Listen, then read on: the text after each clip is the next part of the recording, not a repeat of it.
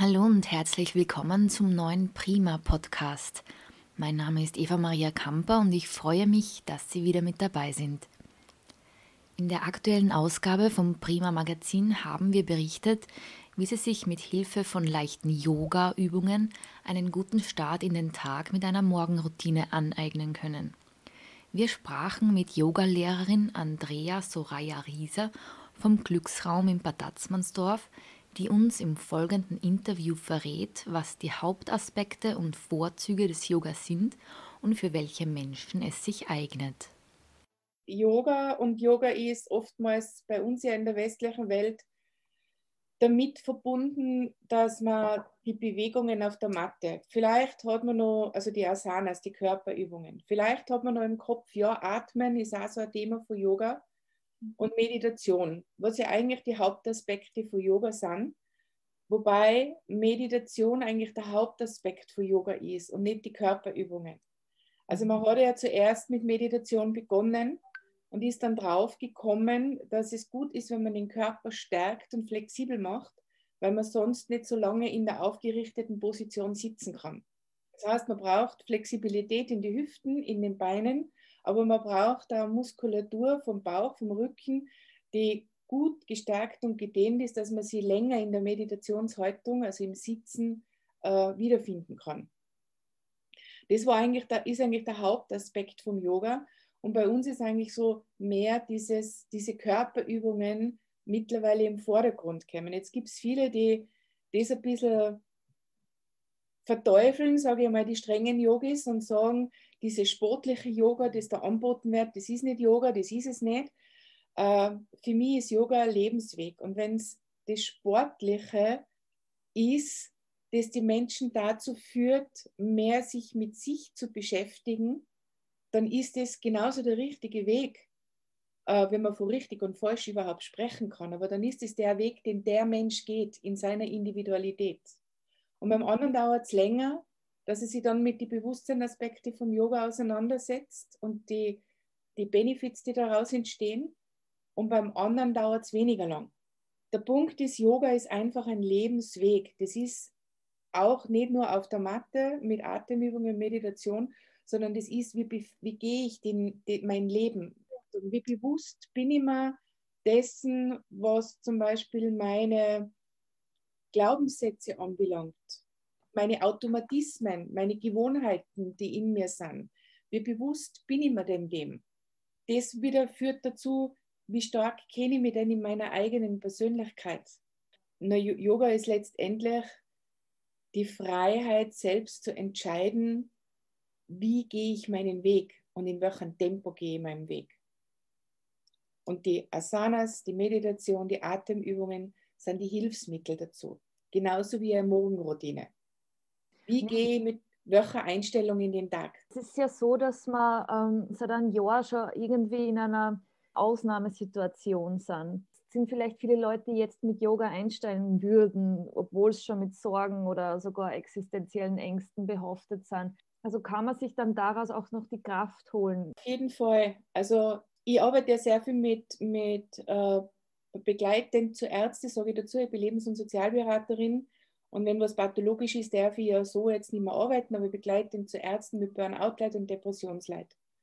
Und ich habe sehr viel von diesen Menschen bei mir in meiner sanften Yogastunde am Donnerstagabend immer drinnen. Und du merkst einfach durch das, dass sie wöchentlich also Yoga-Stunden bei mir zum Beispiel, es ist ja nicht bei jedem gleich, gibt immer am Anfang eine Intention mit, ein Input, eine Information.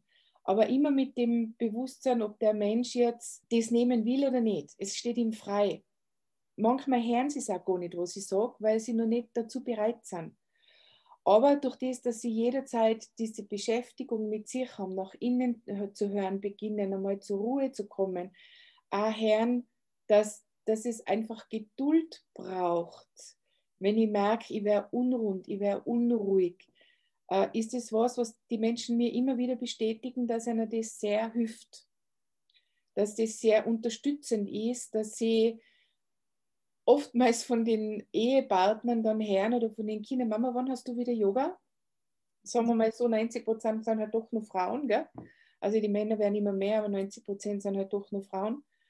dass sie einfach ruhiger in den Alltag gehen und das, was halt total wichtig ist, und das ist jetzt nicht eine Realitätsverweigerung oder sonst irgendwas, das ist schon ein Prinzip, sich zurückzuziehen aus diesen ganzen Mediengedümmel, dass man sich jeden Tag die nicht so positiven Nachrichten reinzieht und somit dann auch nur mal den Benefit von Joghurt mehr für sich nehmen kann, weil man dann besser bei sich bleibt. Und das ist halt ein Hauptaspekt, egal wann und egal wo du stehst. Es geht nur darum, dass du deinen richtigen Kurs und deinen richtigen Lehrer für dich findest. Nicht jeder ist für jeden richtig. Und dann lernt man im Kurs ja Dinge, die man zu Hause wahrscheinlich fortführend anwenden soll. Gibt es da dann eine spezielle Tageszeit oder soll man es dann jeden Tag oder kann man das dann in der Praxis üben? Also für mich ist Yoga Energieanhebung, ob das Bewusstsein ist oder die praktischen Übungen. Und Energieanhebung heißt, ich bringe meine Mitochondrien, die Kraftwerke meiner Zellen dazu, mehr und mehr zu arbeiten. Dann entsteht Energie und das ist die Energie, die ich brauche zum Leben. Und wir wissen das ja, wenn wir Strom nicht jeden Tag anschalten, haben wir nicht Licht. Das heißt, wenn wir das Kraftwerk nicht starten, haben wir kein Licht nicht. Und deshalb ist es sinnvoll, oftmals weniger das zu tun, kürzere Zeit, aber dafür täglich. Das große Problem ist, dass die meisten Menschen glauben, wenn, ich, wenn sie oft zu mir zu einer Einzelstunde kommen und mir glauben sie, ja, jetzt kriege ich ein Stundenprogramm und das mache ich jeden Tag. Das, was sie von mir meistens kriegen, ist eine Routine von fünf bis sieben Minuten. Wenn es ganz schlimm ist und wir fangen mit ganz lang, langsamen Atemübungen, ist eine Atemübung für eine Minute, die sie vielleicht drei, viermal am Tag ausführen.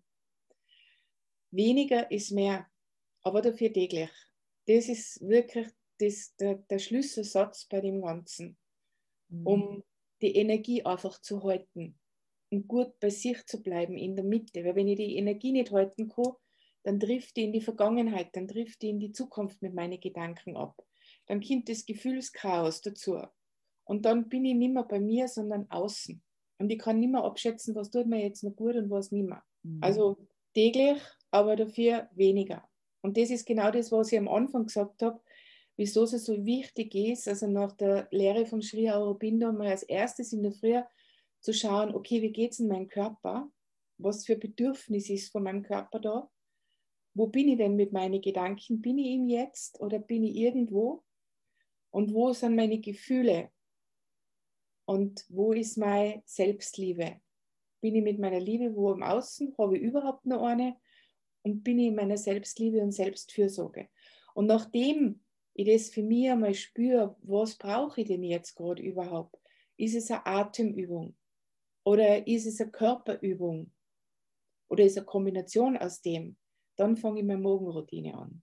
Das war das Gespräch mit Andrea Rieser vom Glücksraum in Bad Atzmannsdorf.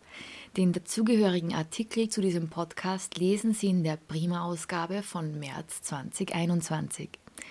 Vielen Dank fürs Zuhören, bleiben Sie gesund, bis zum nächsten Mal.